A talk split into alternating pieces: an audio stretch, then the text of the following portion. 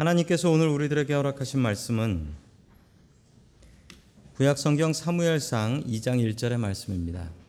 한나가 기도하여 이르되 내 마음이 여호와로 말미암아 즐거워하며 내 뿔이 여호와로 말미암아 높아졌으며 내 입이 내 원수들을 향하여 크게 열렸으니 이는 내가 주의 구원으로 말미암아 기뻐함이니이다. 아멘. 하나님께서 우리와 함께 하시며 말씀 주심을 감사드립니다. 아멘. 자, 우리 옆에 계신 분들과 인사 나누겠습니다. 감사합니다.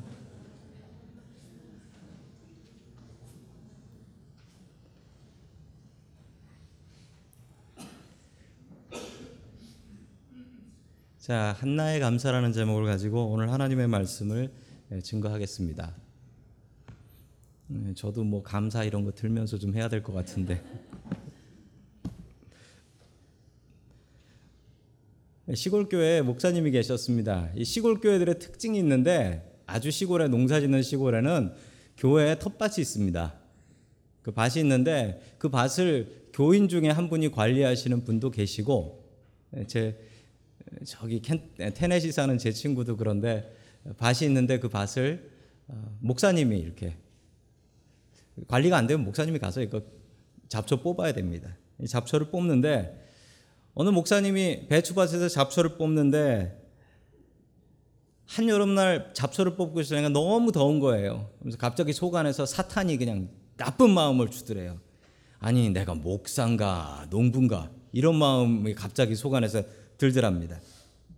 그 순간 이 목사님이 이 순간 지지 않고 마음속에 감사를 폭발시켜 버렸습니다. 어떤 감사였냐면 이 목사님께서 이렇게 감사하셨답니다. 하나님, 잡초가 메뚜기처럼 도망 다니지 않게 해주셔서 감사합니다. 그러고 보니 잡초가 메뚜기처럼 도망 다니면 이거 어떻게 뽑아되겠습니까? 이렇게 감사하니까 마음속에 나쁜 마음이 다 사라져 버렸답니다. 감사는 이런 힘이 있습니다. 오늘은 추수감사절 예배로 드리고 있습니다. 추수감사절이 되면 감사한 제목들을 어떻게든 쥐어 짜내 보려고 합니다. 그런데 내 마음속에 진짜 감사가 있나요? 오늘 한나의 감사를 보도록 하겠습니다. 한나는 괴로운 상황 속에서 감사했습니다. 오늘 한나의 감사를 배워 그 감사를 나의 감사로 삼을 수 있기를 주의 이름으로 간절히 축원합니다. 아멘. 첫 번째 하나님께서 우리들에게 주시는 말씀은 감사를 훈련하라라는 말씀입니다. 감사를 훈련하라. 감사는 좀 훈련을 해야 됩니다. 훈련하지 않으면 감사가 나오지 않습니다. 지금부터 한 3천년쯤 전에 있었던 일입니다. 이스라엘에 에브라임 산지라는 곳이 있었는데 거기에 살던 아이를 못 낳는 여자분이 있었습니다. 그의 이름은 한나라는 분이었죠. 이분은 하나님 앞에 나와 간절히 기도를 하게 되는데요. 우리 사무엘상 1장 10절의 말씀을 같이 읽습니다. 시작. 한나는 괴로운 마음으로 주님께 나아가 흐느껴 울면서 기도하였다. 아멘. 한나는 아이를 못 낳는 고통이 있었습니다. 너무나 고통스러웠기 때문에 그 고통을 하나님께 가지고 나와서 하나님께 기도했던 것이죠. 고통은 누구에게나 다 있습니다. 그 고통을 가지고 하나님 앞에 가지고 나와 기도하느냐, 그렇지 않느냐의 차이일 뿐입니다. 우리가 괴로운 일을 갖고 다른 사람들한테 이런저런 이야기를 합니다. 이 괴로운 이야기를 다른 사람한테 하는 것, 이것을 뭐라고 하면 불평한다라고 해요. 불평한다. 반대로 그 똑같은 이야기를 하나님 앞에 하는 것을 무엇이라고 하는지 아십니까? 기도한다라고 합니다. 내용 다르지 않습니다. 내용 다르지 않아요. 내용 다르지 않고 이걸 누구에게 하느냐에 따라서 불평이 될 수도 있고 기도가 될 수도 있습니다. 똑같습니다. 그 불평과 기도는 항상 우리에게 있지만 우리는 그 중에 무엇을 선택하고 있습니까? 한나가 참 잘했던 것은 그의 근심거리를 하나님께 가지고 나와 기도거리로 바꿨다라는 사실입니다. 성도 여러분들의 마음 속에는 무엇이 들어 있습니까? 지금 성도 여러분들의 마음 속에는 감사가 넘쳐납니까? 아니면은 마음 속에 돌덩이 하나가 들어 있어 가지고 이거 어떻게 하나 근심거리가 가득합니까? 참 중요한 사실은 그 중에 우리가 무엇을 선택하느냐는 우리 자신에게 달려 있다라는 사실입니다. 한나는 그 근심거리를 하나님 앞에 가지고 나왔고 그렇게 기도했고 그래서 응답을 받았습니다. 한나처럼 주님 앞에 가지고 나와 기도 응답 받을 수 있는 저와 성도 여러분들 될 수 있길 축원합니다. 아멘. 자, 계속해서 사무엘상 2장 1절의 말씀을 보겠습니다. 시작. 한나가 기도로 아뢰었다. 주님께서 나의 마음에 기쁨을 가득 채워 주셨습니다. 이제 나는 주님 앞에서 얼굴을 들 수 있습니다. 원수들 앞에서도 자랑스럽습니다. 주님께서 나를 구하셨으므로 내 기쁨이 큽니다. 아멘. 누구나 감사할 수 있는 건 아닌 것 같습니다. 한나는 아들 때문에 감사한 게 아니었어요. 한나는 아들을 바치면서 감사 기도를 했습니다. 감사는 훈련을 해야 감사할 수 있습니다. 어, 제가 카카오톡으로 교인들한테 이제 메시지를 보낼 때 제가 꼭 계속 반복해서 하는 말이 있습니다. 늘 할 때마다 하는 말 뭐냐면 예, 감사합니다라는 말을 많이 씁니다. 예, 저는 감사합니다라는 말을 많이 써요. 원래부터 그랬던 건 아니고 제가 이렇게 된 이유가 있습니다. 언제부터 그랬냐면 회사 다닐 때 그랬습니다. 제가 군대 제대하고 회사를 들어갔는데 신입사원이었을 때였죠. 전화가 왔는데 전화를 제가 군대에서 받듯이 받았습니다. 군대에선 제가 계급이 좀 있어가지고 전화 받을 때 어, 여보세요 그러고 받았거든요. 그랬는데 회사 가서 그렇게 받으니까 마침 제가 전화를 받은 전화하신 분이 누구였냐면 어, 저희 부장님이었습니다. 부장님이 제가 여보세요 하고 전화 받는 걸 받고서 어, 저, 저, 저를 혼내셨어요. 혼내시고서 전화 그렇게 받지 마라. 그리고 어떻게 받아라 했냐면 예, 감사합니다. 예, 서울이동 통신 김동원입니다. 무엇을 도와드릴까요? 이렇게 받으라더라고요. 너무 길잖아요. 그래도 전화 받을 때 그렇게 하라고 하고 언제 그 부장님이 전화할 줄 모르니까 입에 배버렸어요. 감사합니다. 감사합니다. 감사합니다. 그때 그 훈련이 돼가지고 지금도 감사합니다라는 말을 자주 사용하는 것 같습니다. 이 감사는 훈련입니다.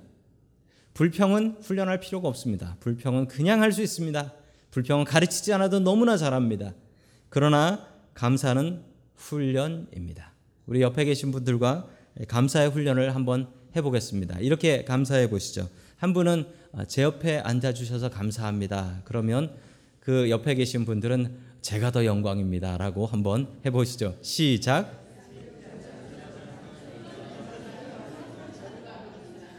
아, 영광인 줄 알아 뭐 이런 건 안 됩니다. 내 옆자리가 영광인 줄 알아 이러면 안 됩니다. 자 얼마나 좋습니까? 아, 감사는 훈련입니다. 우리는 감사 훈련해야 됩니다. 스스로 훈련해야 되고요. 그리고 우리 아이들에게 훈련시켜서 아이들이 받는 것 당연하게 생각하지 않고 감사하게 여길 수 있어야 됩니다. 또한 우리 가정에서도 마찬가지입니다. 남편의 수고, 아내의 수고, 그리고 아이들의 수고, 이것을 당연하게 여기지 않고 늘 감사하십시오. 감사는 훈련입니다. 우리의 삶 속에 감사에 훈련하며 살 수 있기를 주의 이름으로 간절히 축원합니다. 아멘. 두 번째 하나님께서 우리들에게 주시는 말씀은 불평을 감사로 바꾸라라는 말씀입니다. 불평을 감사로 바꾸라. 사무엘이 감사를 아, 사무엘로 한나가 감사를 한 것일까요? 그렇지 않습니다. 오늘 이야기는 바로 앞절을 보면 알 수 있는데 우리 사무엘상 1장 28절 같이 보겠습니다. 시작. 그래서 나도 이 아이를 주님께 바칩니다. 이 아이의 한 평생을 주님께 바칩니다. 아멘. 한나가 감사했던 것은 사무엘 때문이 아니었습니다. 사무엘을 하나님께 갖다 바치고 그리고서 감사했던 것입니다. 아들을 갖다 바쳤습니다. 아들을 갖다 바치는 것이 쉬운 일일까요? 그렇지 않지요. 아들을 어디다 갖다 바쳤냐면 당시에 성전도 없어서 성막이었습니다. 화면에 성막이 나오지요. 말이 성막이지 저거 텐트입니다. 겨울에 춥고 여름에 덥고 비 오면 비 오는 소리 다 들리는 텐트입니다. 저기서 아들이 평생 살아야 됩니다. 사무엘은 저기서 먹고 자고 성막 안에서 살았습니다. 이 아들을 하나님 앞에 바치기 위해서 기도로 낳은 아들이었고 아들을 낳으면 바치겠다라고 약속했기 때문에 어쩔 수 없이 바치게 됩니다. 젖을 뗄 때까지 이 사무엘과 같이 한나가 있었다라고 합니다. 심지어 이건 좀 이상한 일인데 한나는 젖을 뗄 때까지 사무엘을 데리고 저 성막에 한 번도 가지 않았습니다. 왜 그랬을까요? 아마 자식 키우는 부모님이라면 다 아실 수 있는 마음일 겁니다. 마음이 아파서 그렇죠. 저 성막에 가면 내 아들이 여기서 평생 살아야 되는구나.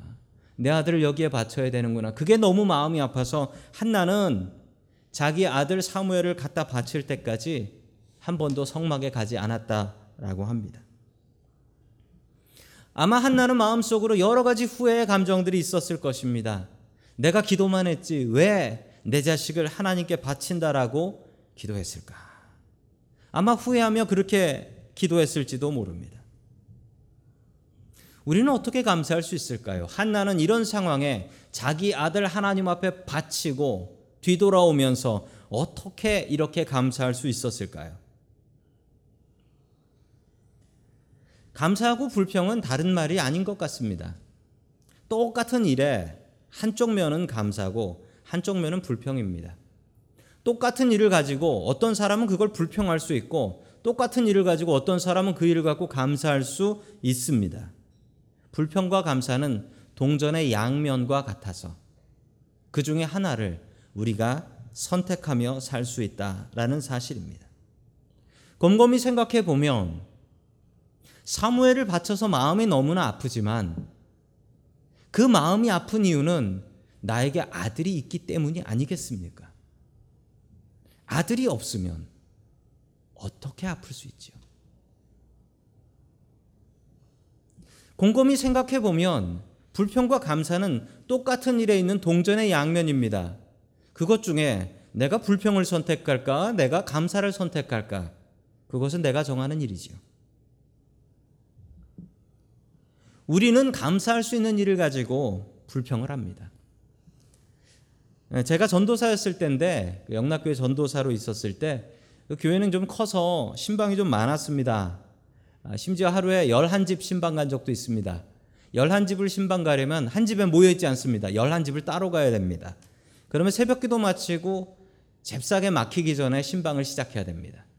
잽싸게 가서 신방을 시작해서 1시간 단위로 11시간을 돌면 11집을 신방할 수가 있습니다. 너무 힘들죠. 그렇게 해서 집에 돌아오면 밤 11시, 12시가 됩니다. 신방하는 날이 따로 있습니다. 예배 없는 날 신방을 가는데 신방 가는데 저랑 같이 있었던 어느 전도사님 한 분이 신방 나가면서 불평을 하면서 나갔습니다. 아니 왜 이렇게들 많이 오라고 해요? 그러면서 불평을 하며 나가는데 그 얘기를 들은 우리 선배 목사님이 계셨는데 그 목사님이 잠깐 이리 와봐. 그랬더니 그 목사님께서 그 전사님 혼을 내셨습니다. 뭐라고 혼내셨냐면 불러줄 때 고마운 줄 알아. 그러시더라. 불러 불러줄 때 고마운 줄 알아. 부르지 않아주는 날이 속히 올 거야. 그 다른 전도사님을 혼냈는데 제가 마음이 찔리더라고요. 왜냐하면 저도 그 마음이 그때 있었거든요. 그런데 그 마음이 정말 맞는 얘기입니다. 그 말이. 우리는 감사할 수 있는 일을 가지고 불평을 합니다. 그게 버릇이 되고 습관이 되어 있습니다. 내 발이 아파요. 발이 아프면 어떠, 어떻 습니까? 불평이 나옵니다. 하나님 내 발이 왜 아픕니까? 여지껏 안 아팠으니까. 내 발이 달려 있으니까 아픈 거지요. 발이 없으면 아프겠습니까? 어떤 이는 그 일을 갖고 감사하는 이가 있고 어떤 이는 그 일을 갖고 불평을 합니다. 자식 때문에 불평하는 이들도 있습니다. 그러나 자식 때문에 불평할 수 있는 것은 나한테 자식이 있으니까 그런 거지요. 남편 때문에 아내 때문에 불평하는 사람이 있습니다. 그렇게 불평할 수 있는 건 내가 아직 과부가 아니고 호래비가 아니기 때문입니다. 있으니까 불평할 수 있는 건데 바꿔서 생각하면 있어서 감사할 수 있는 것입니다. 한나는 하나님 앞에 감사했습니다. 아들 바치는 것은 괴로운 일이지만 다시 한번 생각해 보면 나한테 바칠 아들이 있고 이 자랑스러운 아들 하나님께 드릴 수 있으니 감사한 일이다. 한나는 불평이 아니라 감사를 선택했습니다. 사람은 감사합니다. 불평은 본능이라서 그냥 가만히 있으면 불평이 나옵니다. 감사는 노력해야 나옵니다. 지금 미국 국경에서는 이런 일이 벌어지고 있습니다. 사람 많은 쪽은 멕시코 쪽이고 사람 별로 없는 쪽은 미국 쪽입니다. 중남미에서 올라온 저 캐러번이라는 이민자들이 목숨을 걸고 지금 저 담을 보면은 담을 넘어오려고 담 위에 올라간 사람도 보이실 것입니다. 이 사람들이 왜 이렇게 넘어오려고 할까요? 미국 정부에서는 한 6천 명 정도의 군인들을 파병해서 6천 명 정도의 군인들이 저 국경을 삼엄하게 더욱더 지키고 있다고 합니다. 저 넘어오려는 사람들의 이야기를 들어보니까 참 안 됐고 딱합니다. 온두라스에서 넘어오신 분들이 많은데 그분들은 이렇게 얘기합니다. 온두라스에는 깡패들, 갱들이 너무 많아서 그 갱들 때문에 죽음의 위협 때문에 살기 위해서 어쩔 수 없이 미국으로 가려고 합니다. 라는 이야기를 들었습니다. 저 사람들의 소원은 무엇일까요? 저 사람들의 소원은 미국에서 시민권 영주권 받고 사는 것이 아니라 그냥 어떻게든 미국에 한번 들어와 보고 싶다. 불법 체류를 하더라도 미국에서 살고 싶다. 죽고 싶지 않다라는 게 저들의 꿈입니다.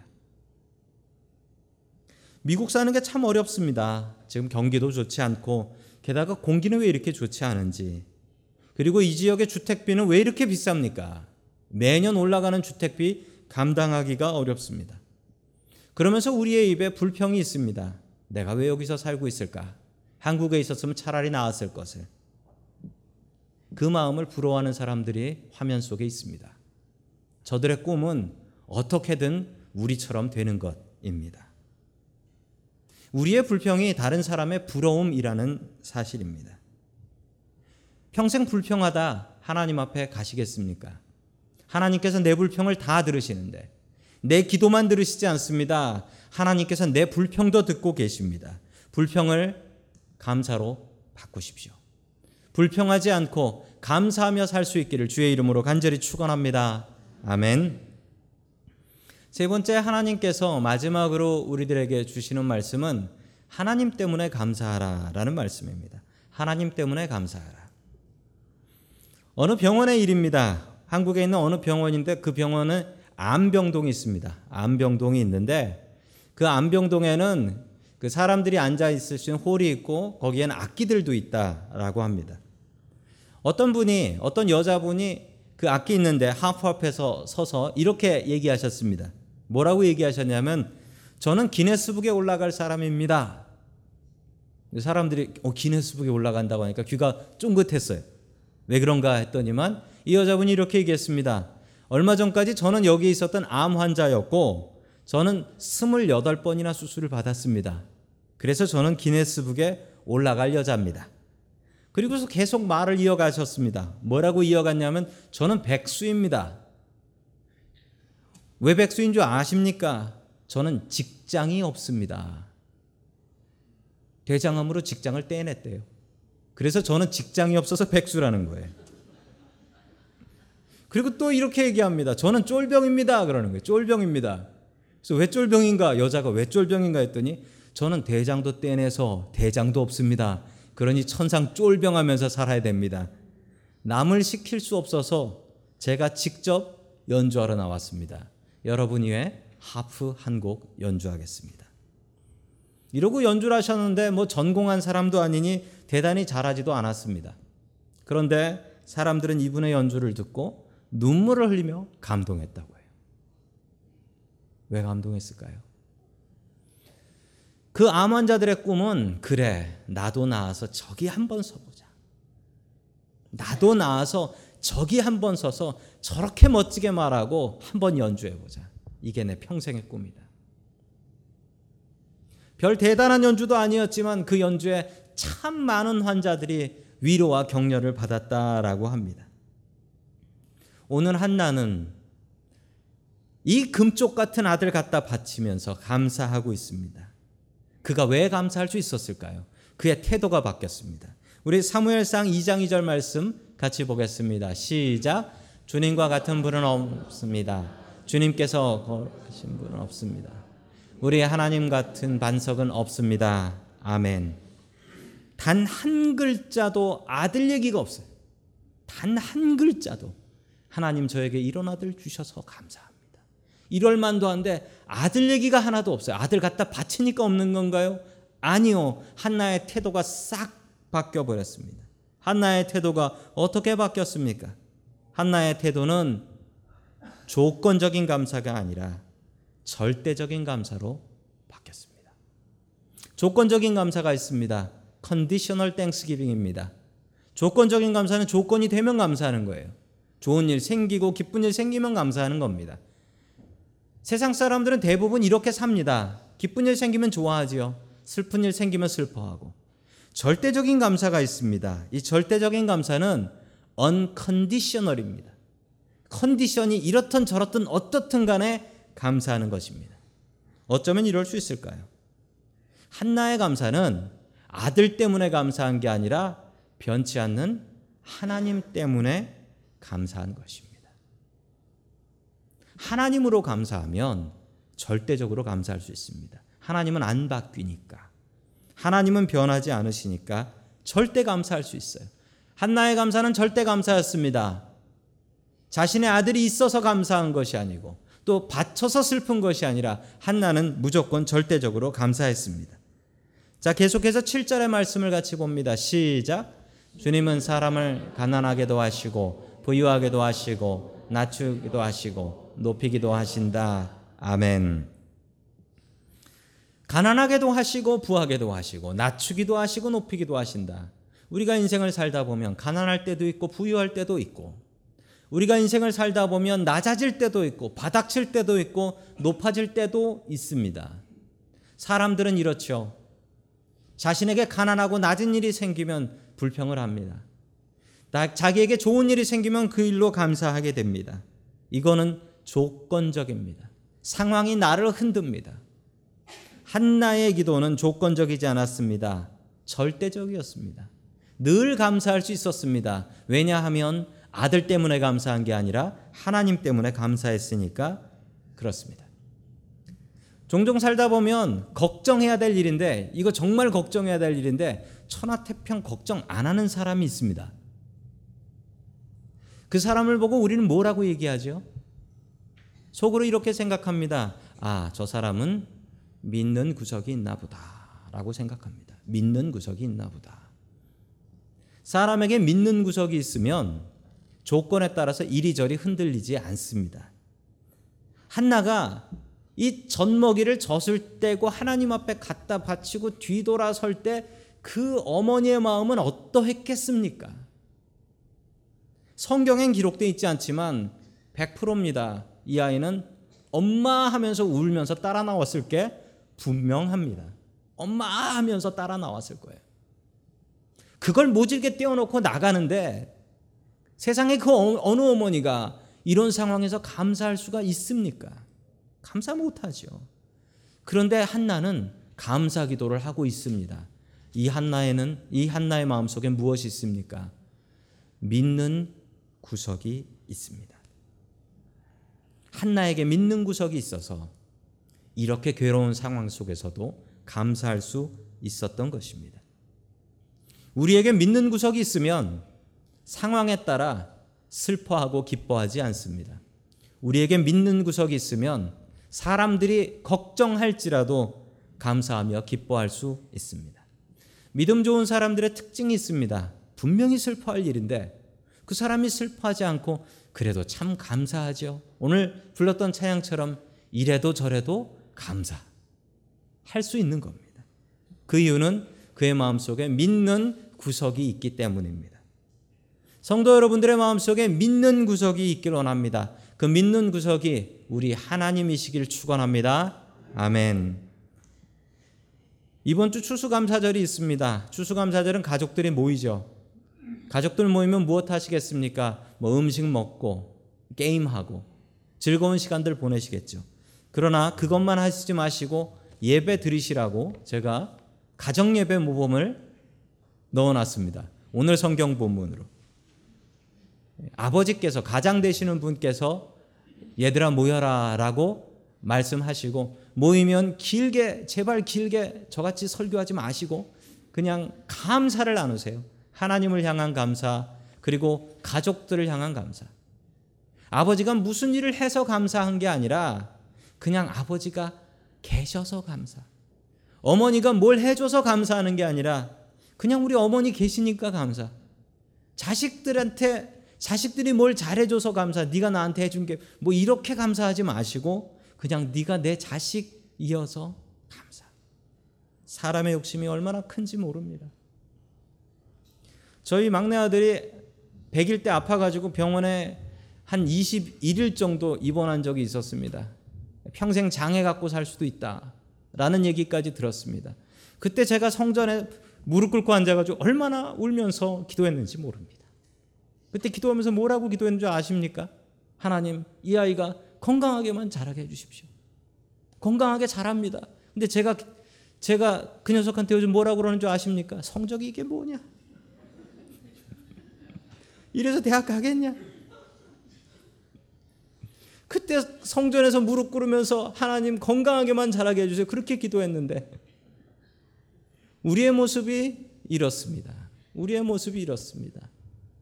조건을 가지고 감사하지 마십시오. 하나님과 우리 가족에게 무조건적으로 감사하며 살 수 있기를 주의 이름으로 간절히 축원합니다. 아멘.